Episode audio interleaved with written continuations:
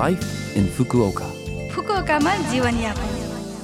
यो फुकुओका सिटीबाट प्रायोजित कार्यक्रम हो नमस्ते ओहाई गोजाइमास म सरिता तपाईँ अहिले सुन्दै हुनुहुन्छ लाइफ इन फुकुओका र आज हामीसँग फोन मार्फत रमाइलो कुराकानी गर्न एकजना विशेष पाहुना हुनुहुन्छ एसिया निहोङ्गो गाकोको डिरेक्टर तथा हाम्रो नेपाल हामी नेपाली अभियानको प्रमुख संयोजक धर्म अधिकारीजी नमस्ते सर सन्चै हुनुहुन्छ अ, नमस्ते सन्चै छु हजुर सर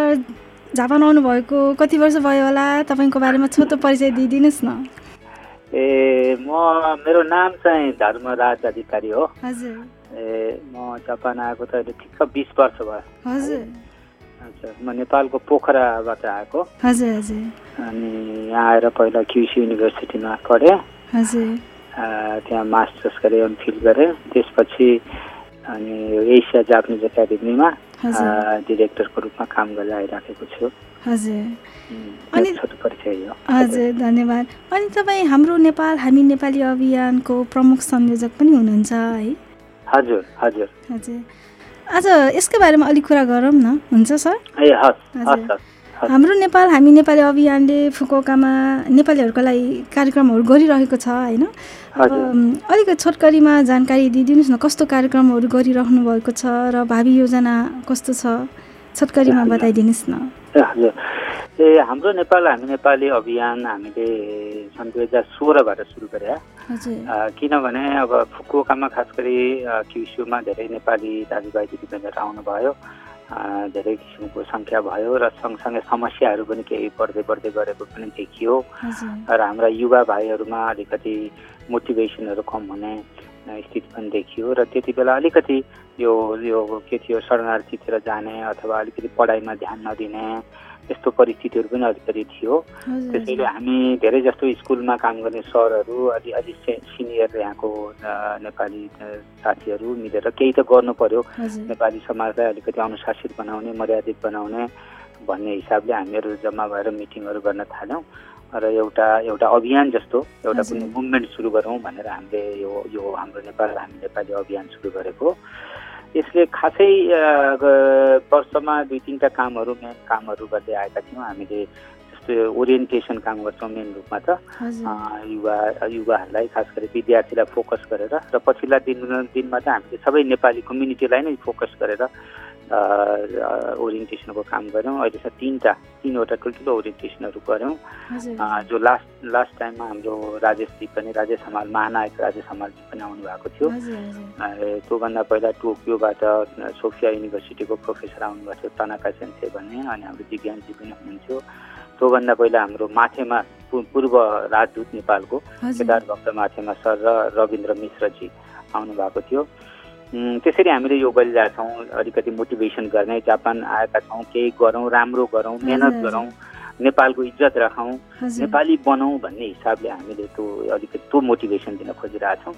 सँगसँगै त्यसबाहेक हामी नेपाली फ्यामिलीहरू अलिकति राम्रो एउटा फ्यामिली इन्भाइरोमेन्ट पनि बनोस् अ, भन्ने हिसाबले हामीले बार्बिक्यू अ, हजुर वर्षको एकचोटि बार्बिक्यू पनि हामीले गऱ्यौँ अ, त्यसपछि अहिले हामीले यहाँ विभिन्न संस्थाहरू छन् फुकुकामा चिसुमा हजुर आफ्ना आफ्नै गतिविधिहरू गरिरहेछन् त्यो संस्थाहरूको बिचमा पनि अलिकति एउटा एकता हुनु पर्यो हाम्रो हजुर नेपाली समाज अलि विविधता बढी छ त्यो विविधताबाट एकता हामीले बुझ्नुपर्छ हामी नेपाली हौँ भन्ने पहिचान हामीले राख्नुपर्छ त्यो पहिचानलाई बिर्सिनुहुन्न हजुर भन्ने हिसाबले हामीले यहाँ क्युसु समिट हजुर भन्ने एउटा नाम दिएर हामीले पहिलो क्युसु समिट गऱ्यौँ लास्ट इयर यसपालि हामी गर्दैथ्यौँ मार्चमा तर कोरोनाको कारणले गर्न सकेनौँ हजुर अँ, यसरी नै हामीले मासिक मिटिङहरू गर्ने केही समस्याहरू पऱ्यो भने त्यहाँ केही सपोर्टहरू गर्ने अँ, केही सल्लाह सुझावहरू दिने अँ, कामहरू नै गरिरहेछौँ खास गरी हजुर हजुर हजुर। उम्, अब भावी योजनामा चाहिँ अ, तपाईँहरूले यो मोटिभेसनल प्रोग्रामलाई चाहिँ एन्युअली नै गर्दै Exactly. जानुहुन्छ हजुर एक्ज्याक्टली भावी योजना पनि यही मोटिभेसनको प्रोग्रामको कन्टिन्युटी हुन्छ यो क्युसी समिटमा कन्टिन्युटी हुन्छ र हामीले अलिकति के हामीले बढी अपेक्षा गरेका छौँ आशा गरेका छौँ भने हाम्रो यहाँ भएका संस्थाहरू जति छन् सामाजिक संस्थाहरू नेपाली समुदायका हजुर। संस्थाहरू उनीहरू अलिक बढी अकाउन्टेबल हुनु पर्यो अलिक बढी उत्तरदायी हुनु पर्यो जब संस्था खोलिसकेपछि त्यो कम्युनिटीमा अलि राम्रो काम पनि गर्नु पर्यो हजुर, अनावश्यक कामहरू गर्नु भएन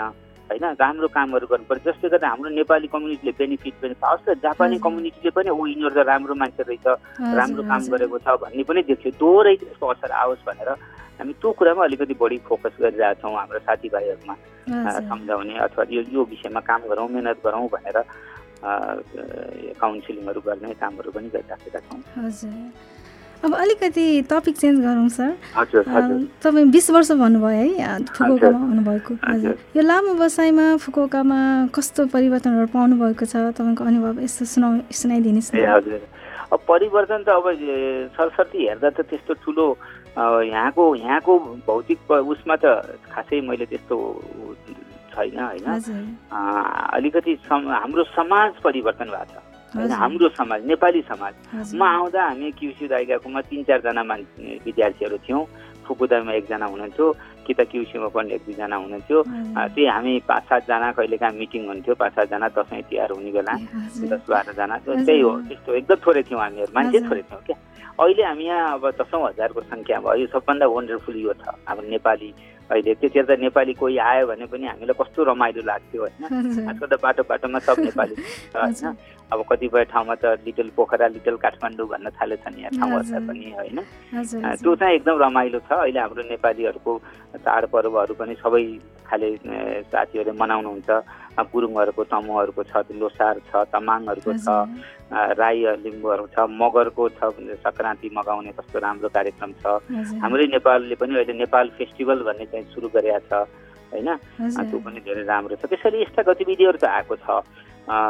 सँगसँगै केही समस्याहरू पनि हाम्रा बढेका छन् हाम्रो विद्यार्थीहरू धेरै छन्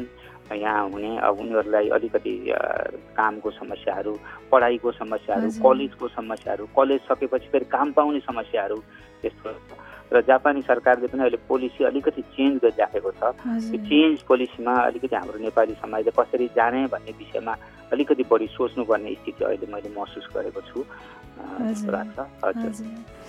हजुर अन्त्यमा फुकुकामा बस्दै आउनुभएका नेपालीहरू तथा विद्यार्थीहरूलाई केही सुझाव दिनुहुन्छ कि ए हजुर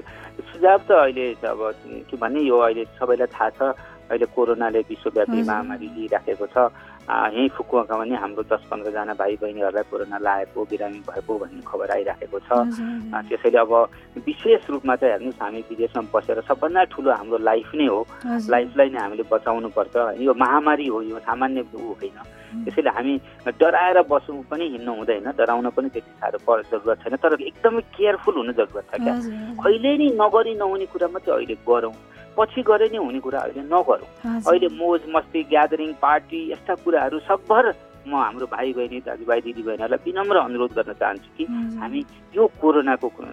सङ्कट भएको हुनाले यस्ता कुराहरूबाट रिफ्रेन रहौँ अलिक चाँडै बसौँ आफ्नो ज्यान बचाउँ अरूलाई बचाउँ यही यही म अनुरोध गर्न चाहन्छु सबैलाई हजुर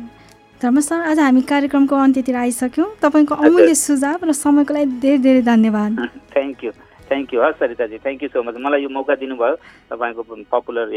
लभ एफएममा आफ्नो केही छोटो कुरा राख्ने त्यसको लागि म लभ एफएमप्रति र सरिताजीप्रति आभार प्रकट गर्छु थ्याङ्क यू हजुर पछि पनि हामीलाई समय दिँदै गर्नु होला सर हजुर हस् नमस्कार हस् नमस्कार आजलाई यति नै सबैलाई कार्यक्रम सुनिदिनु भएकोमा धेरै धेरै धन्यवाद तपाईँको दिन शुभ रहोस् नमस्ते